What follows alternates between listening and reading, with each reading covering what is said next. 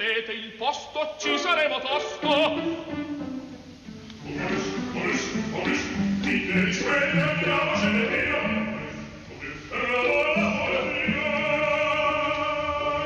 Momus, il caffè dell'opera.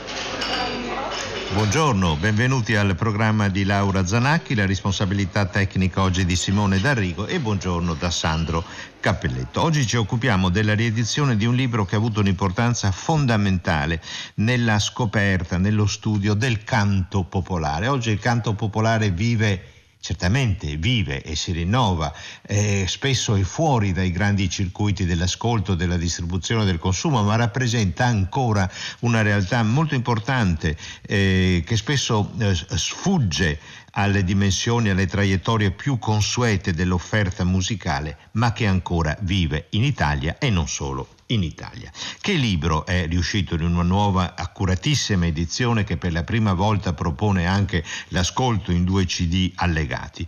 Canti popolari del Piemonte di Costantino Nigra. La prima edizione di questo volume di Nigra è del 1888. Costantino Nigra sente lui che è un esponente della destra storica, che è stato un ventenne, un bersagliere della prima guerra di dipendenza, che è stato un consigliere diplomatico molto importante della Corte dei Savoia in strettissimo contatto con eh, Camillo Benso Conte di Cavour, che dal re è stato nominato senatore del regno nel 1890, dunque questa persona che appartiene all'aristocrazia e che appartiene nello schieramento politico dell'Italia del tempo, a quella che chiamiamo la destra storica, decide di andare nel suo Piemonte a raccogliere i canti popolari. Cosa, qual è la bellezza e l'importanza di questo lavoro di Nigra? Che lui nel momento in cui vuole raccogliere, documentare e mettere in ordine, si pone anche il problema che questo canto, questa tradizione è affidata soltanto all'oralità, mentre attorno l'Italia sta velocemente cambiando in quegli ultimi decenni dell'Ottocento, questi canti, queste tradizioni potrebbero smarrirsi o perdersi. I due CD allegati eh, presentano una scelta molto ampia di canti, anche in diverse versioni dello stesso canto, una delle più celebri ballate narrative popolari che attraversa i confini, perché la musica e il canto sono arti molto leggere, è Donna Lombarda. Donna Lombarda, amami me Amami me che sono re, donna lombarda, amami me, amami me che sono re. Non posso amarti, sacra corona, non posso amarti, tengo il marì. Non posso amarti, sacra corona, non posso amarti, tengo il marì. Se al marito fallo morire, ti insegnerò come si fa, se al marito fallo morire, ti insegnerò come si fa. Va giù nell'orto di mio padre, taglia la testa di un serpentin, prima la tagli, dopo la schiacci, dopo la getti dentro nel vin. Ritorna a casa il marito dal campo, donna lombarda gottanta set. Ritorna a casa il marito dal campo, donna lombarda ottanta set. Bevilo rosso, bevilo bianco, bevilo pure come vuoi tu. Bevilo rosso, bevilo bianco, bevilo pure come vuoi tu. Una bambina di cinque mesi sta nella culla senza parlar. Oh caro padre, non bevi quel vino, se lo bevrai tu morirai. E per l'amore del re in Francia io lo bevrò e poi morirò. E per l'amore del re in Francia io lo bevrò e poi morirò. La prima goccia cadde sul labbro, donna lombarda cambia i color. La prima goccia cadde sul labbro, donna lombarda cambia i color. E beh, insomma, eh, eh, azione reazione a quell'azione non è poi così semplice avvelenare un eh, consorte. Donna Lombarda, abbiamo iniziato da qui il nostro percorso attorno alla nuova edizione dei Canti Popolari del Piemonte, un libro scritto da Costantino Nigra nel 1888 che ha avuto tante riedizioni e questa nuova, pubblicata da Neri Pozza, dall'editore Neri Pozza, è curata da Franco Castelli, Emilio Iona, Alberto Lovatto e ha il vantaggio rispetto alle altre, oltre a una amplissima introduzione alle varianti dei testi, al commento critico dei testi, anche di riportare appunto in due CD eh, oltre 150 eh, ascolti brevi un pochino meno brevi, ma insomma si, si, risolvono tutti nel giro di un paio di minuti, di questi canti popolari. Avete sentito voci popolari, voci educate alla maniera popolare, voci non impostate. Molto importante anche seguire le diverse versioni del testo che raccontano in modo diverso la stessa vicenda. Uno dei temi ricorrenti è anche quello della madre resuscitata. O come mai, mia cara Emma, son già le nove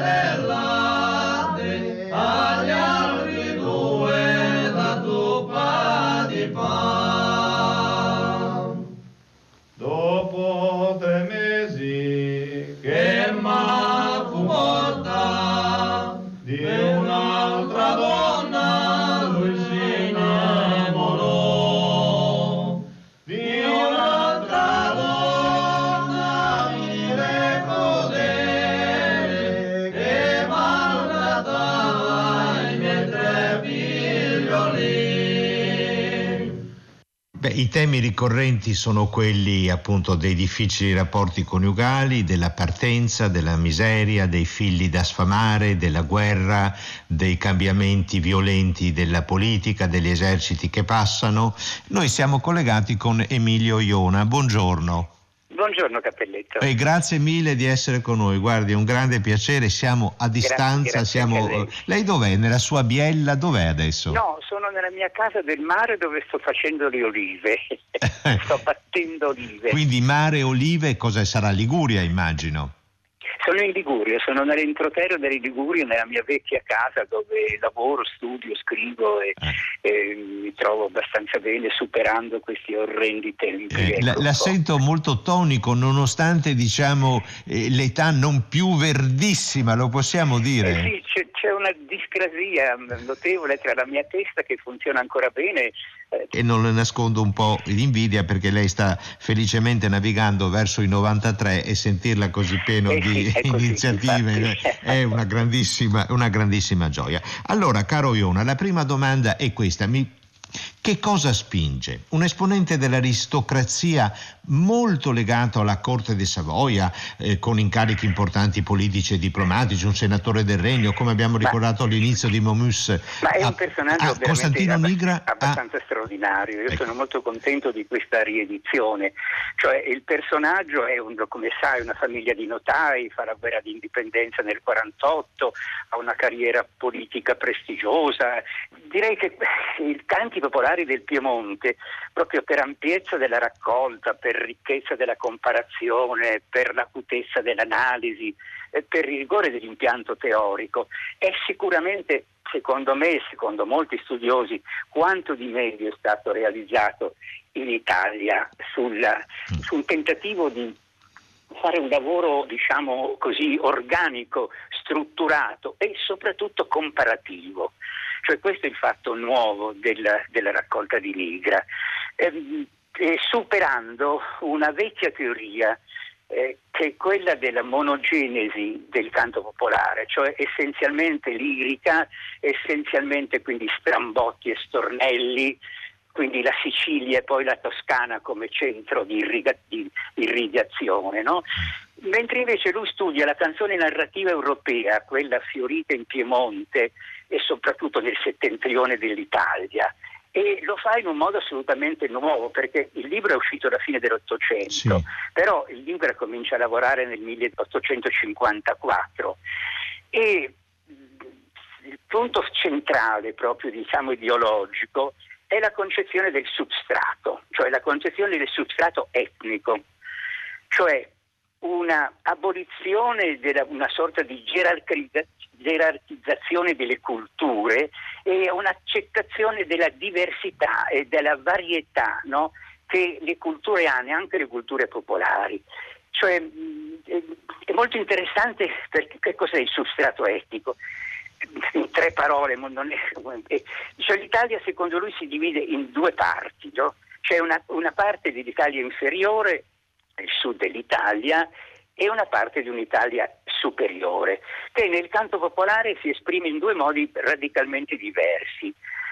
L'Italia del nord è una canzone epico-narrativa, con rime ed assonanze prevalentemente ossitene, a me me mi, donna lombarda, a me me mi, no? questa cadenza molto francese, ha una diffusione francese, provenzale, Catalogna, Portogallo e ed è ad un substrato celtico, cioè sotto la struttura del latino c'è il mondo celtico, c'è quindi il mondo francese, provenzale e, così via. E l'altro e, ehm, invece? Mentre invece nell'Italia inferiore prevale la poesia lirica, cioè lo strambotto, lo stornello, e, è monostrofica e endecasillaba, e il substrato invece è italico. Erano tre sorelle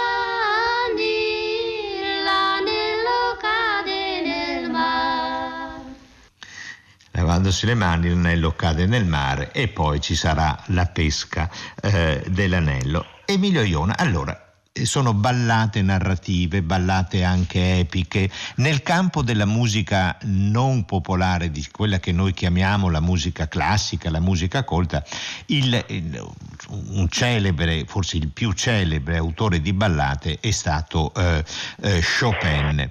A suo avviso, eh, quando si è interrotto il rapporto tra il canto popolare e il repertorio colto oppure esiste ancora, transitano ancora delle informazioni dall'uno all'altro? Ma lei sa che il canto popolare eh, per esempio Verdi l'ha usato pochissimo, non c'è, non c'è praticamente pressoché traccia, forse nei Vespi siciliani c'è una canzone Qualche siciliana, cosa, sì. il rapporto tra mondo popolare e mondo, e mondo colto è, un, è, è, molto, molto, molto, è, molto, scarso, anche, anche perché cioè, la struttura del canto popolare è estremamente formulaico, cioè è strutturato secondo delle formule, cioè diciamo, c'è questa, questa che si può chiamare la formula della ballata, cioè è come se il cantore popolare avesse la, la struttura della ballata in testa, cioè, è, è, molto evidente proprio formula, l'elemento formulaico che è molto, molto, molto più, molto, molto più debole nel, nel, nella, nella, nella, musica colta, molto più fantasioso. Cioè, Sì. Le donne eh, sono il, il calante e lo stupratore, e, e, e sempre si chiama il gentil galante, qualunque cosa faccia, essendo un uomo buono o cattivo. Gli anni in cui è lontano il, il marito o l'amante sono sempre sette, le mani della donna sono sempre bianche. No? E poi c'è questa figura della donna nel canto popolare che, eh, che ha una fortissima valenza, diciamo, negativa, nel senso che eh, l'uomo è sempre potente forza e la donna è sempre dipendente. Mm, certamente. Eh, la Eh, donna si ribella, ma sono sempre delle ribellioni deboli di fronte al potere familiare. E le linee di fuga sono l'infedeltà, il, il, il, cioè l'adulterio, il parricidio e l'omicidio. Cioè, cioè, questa è una connotazione che nel, nel mondo colto non c'è, non c'è, Non certo, c'è. certo c'è Anna Karenina, c'è Madame Bovary, Sì. ma non c'è questa forma così costante, dura. No? negativa proprio di un ordine matrimoniale, di una prepotenza, di una violenza del maschio sulla donna. ecco, C'è anche esempio. la Lady Eh, Macbeth di Shostakovich appunto che avvelena il, Eh sì, il- penso- il penso suocero.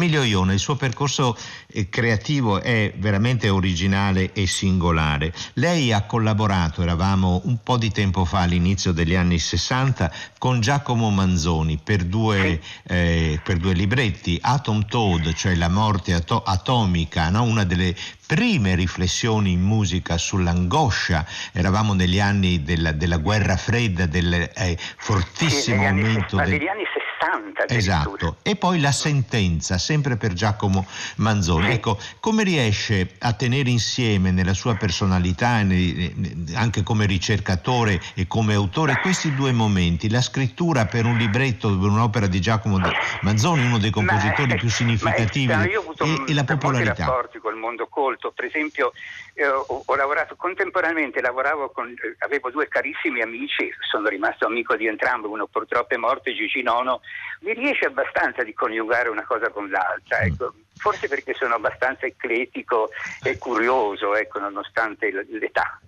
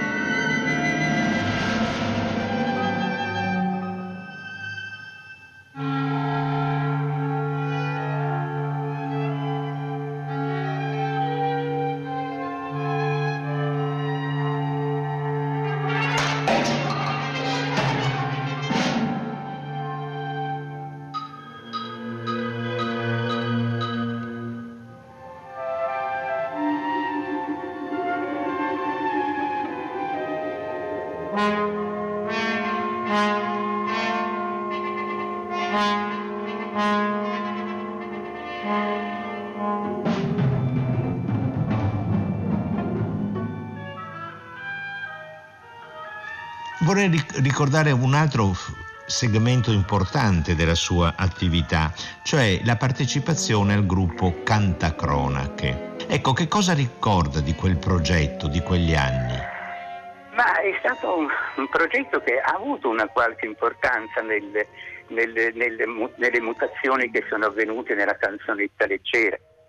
Da noi in una certa misura sono nati i, sono nati cantautori, cioè questo Guccini per esempio chiacchierando una volta lo riconosceva, non soltanto lui, cioè, per noi è nata veramente da una non sopportazione diciamo, di carattere morale, affettivo no? e anche politico, no? di vedere una canzone mentre sappiamo perfettamente che la canzone francese, il cabaret tedesco, no? è, è, ricco di una, pensi, pensi da, da, da Brassens Navura, Vian e così via, Valentin e, e, poi via via soprattutto i grandi canti di Weil, di Eisler e quindi Brecht, la modalità con cui viene coniugato così il mondo, il mondo politico no? col, mondo, col mondo così del canto più così della canzone. E, niente, semplicemente trovandoci con, con degli amici, musicisti, eh, alcuni lavoravano alla RAI, ma soprattutto a Torino avevo, frequentavamo allora abbastanza Calvino e più vagamente, più lontanamente, anche un po', un po' andavamo a trovare a Bocca di Magra e Fortini.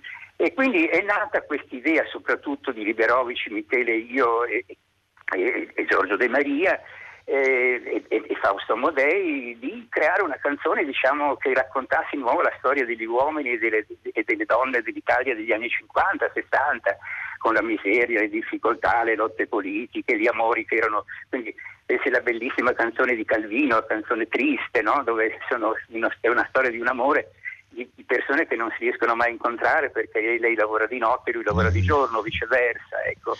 Poi da questa cosa è nato un libro importante che ha avuto una certa importanza di carattere culturale con una bellissima appropriazione di Umberto Eco che si chiamava Le canzoni della cattiva coscienza che ha avuto uscito da Bonpiani negli anni 63-64 e che, con cui cercavamo di, di, sistemare sul piano così culturale, musicale, ideologico, sociologico un po' eh, questo, questo, divario, questa frattura che c'era tra, fra il canto così assolutamente evasivo no? eh, della, della, canzonetta di Sanremo, soprattutto che era il nostro, il nostro nemico. Così. Emilio Iona, se io le dico Cavalleria rusticana, no? è una delle prime opere italiane eh, nelle quali i protagonisti appartengono a quello che chiamiamo il quarto stato, non sono re, non sono certo. principi, non sono borghesi, sono, è, è povera gente no? che deve veramente guadagnarsi la vita ogni giorno. Perché ha fatto così tanto fatica il quarto stato a entrare nell'opera, nell'opera lirica? Ma è, è, molto strano questo fenomeno, perché no, non è vero che non sia entrato nell'opera lirica. Se lei va ad analizzare il canto politico degli operai torinesi alla fine dell'Ottocento, scopre un fatto assolutamente singolare, che il 30% almeno, se non di più, del canto popolare politico e, e, e, e diciamo, eh, torinese è opera lirica. Se, ma, ma, anche il linguaggio, se mi si strappa il filo, il padrone mi insulta e con una multa e mi dimezzi il pan, non lo mangerò domani, batti telaio sull'affranto seno, ma o il partiam partiam, è continuamente presente. Studiandolo un po' più approfonditamente scopro, primo, che qui 25 o 30 eh, cioè così, cori popolari, cori di, nelle, nelle, sezioni del Partito Socialista, i, quelli che, che, che, così dirigevano i cori erano tutti coristi del Regio. Nelle le, le pianole popolari, le pianole con cui si ballava e si cantava, c'era moltissimo trascrizioni, trascrizioni da Meyer, trascrizioni da, da, da Bellini, trascrizioni da, da, da, Donizetti, ho trovato tantissimo, eh, so, il, il, il, quarto atto del, se mi strappate il filo, è il quarto atto del, del, del Trovatore, no?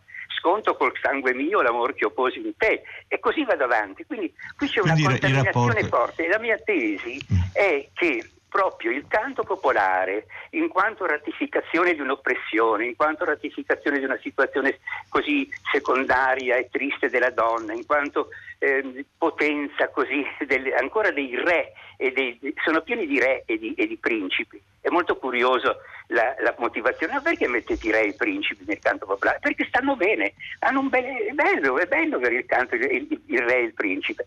Mm. Ecco, che questo tipo di canto popolare così ripetitivo, perché pensi che ogni, noi abbiamo, le vedrà nel nostro libro, abbiamo dovuto necessariamente isolare perché ci interessava documentare la musica che nessuno aveva mai fatto, questo è il fatto nuovo e importante, e si rende conto, si rende conto della, de, dell'importanza di questo, di questo, di questo elemento, no? di questo elemento così musicale.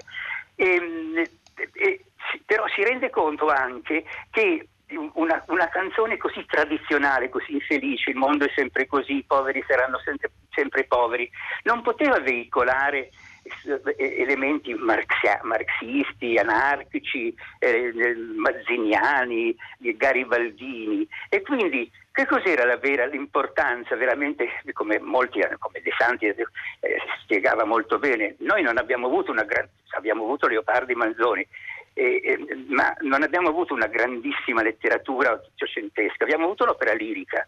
E l'opera lirica ha invaso il mondo popolare secondo me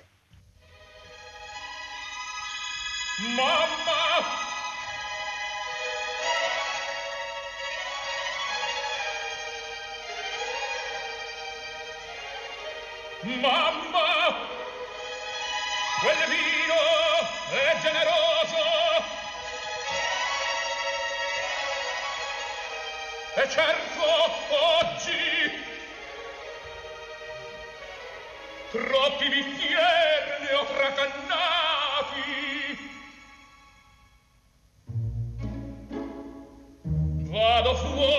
bella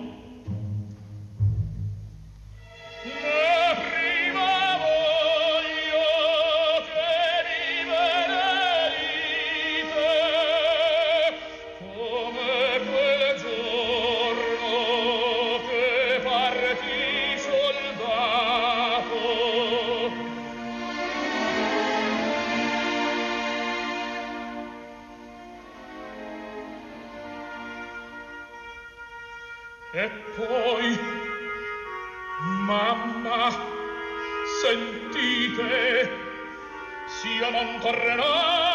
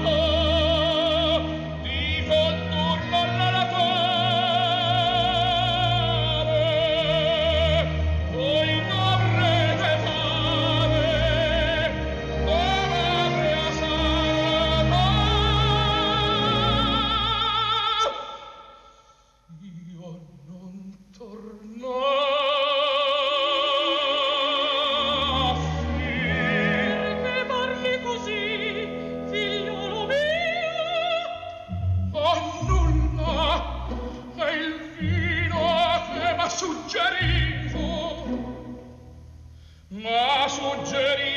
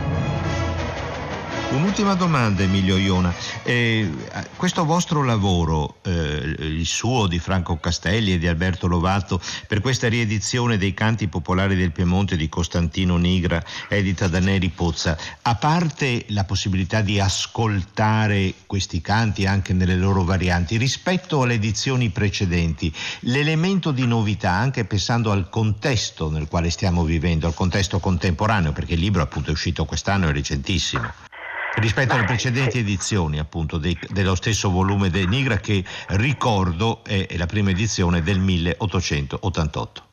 Ma gli elementi di novità sono le vicende cantate, quello che è importante, che sono vissute, sono vissute come, eh, emblematicamente come rapporti tra sessi, come rapporti tra classi sociali, come mancata emancipazione, mancate condizioni. Eh, cioè, c'è, c'è un, eh, hanno un valore pedagogico, hanno un valore culturale, è il nostro passato, oggi non c'è quasi più nulla di tutto questo, eh, però, però, però, hanno una loro dinamica, insegnano molte cose, cioè insegnano per esempio appunto come, come per esempio il passaggio dal modale al tonale, per esempio, tra il più arcaico e il più... cioè insegnano molte cose di carattere più generale e culturale. Ecco, non, quindi certo che è un po' uno studio di, di nicchia, ma non è così. Però io mi, mi sento abbastanza anche nella contemporaneità.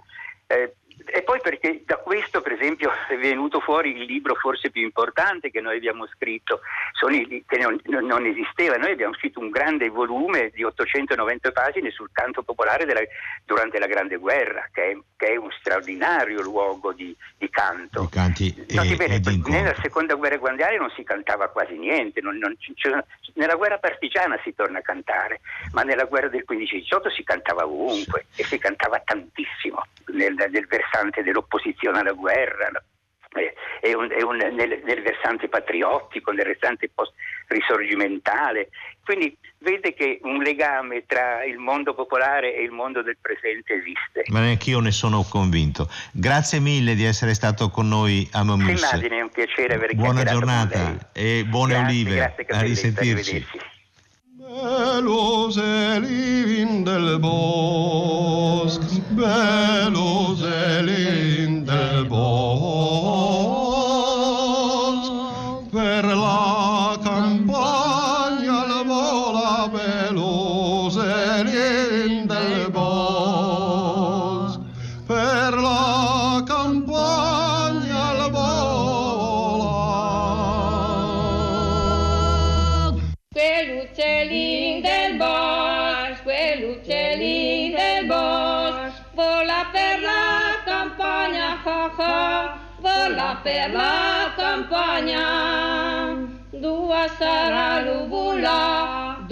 dua sarà l'uvula, slapne strad la mia bella, ha ha, slapne strad la mia bella. Cosa l'avrà lu porta? Cosa l'avrà lu porta? Nali trasigileia, ha ha, nali trasigileia. Una lettera insigillata, cosa aveva su, cosa aveva su, da libare l'Italia cosa aveva su. Da libare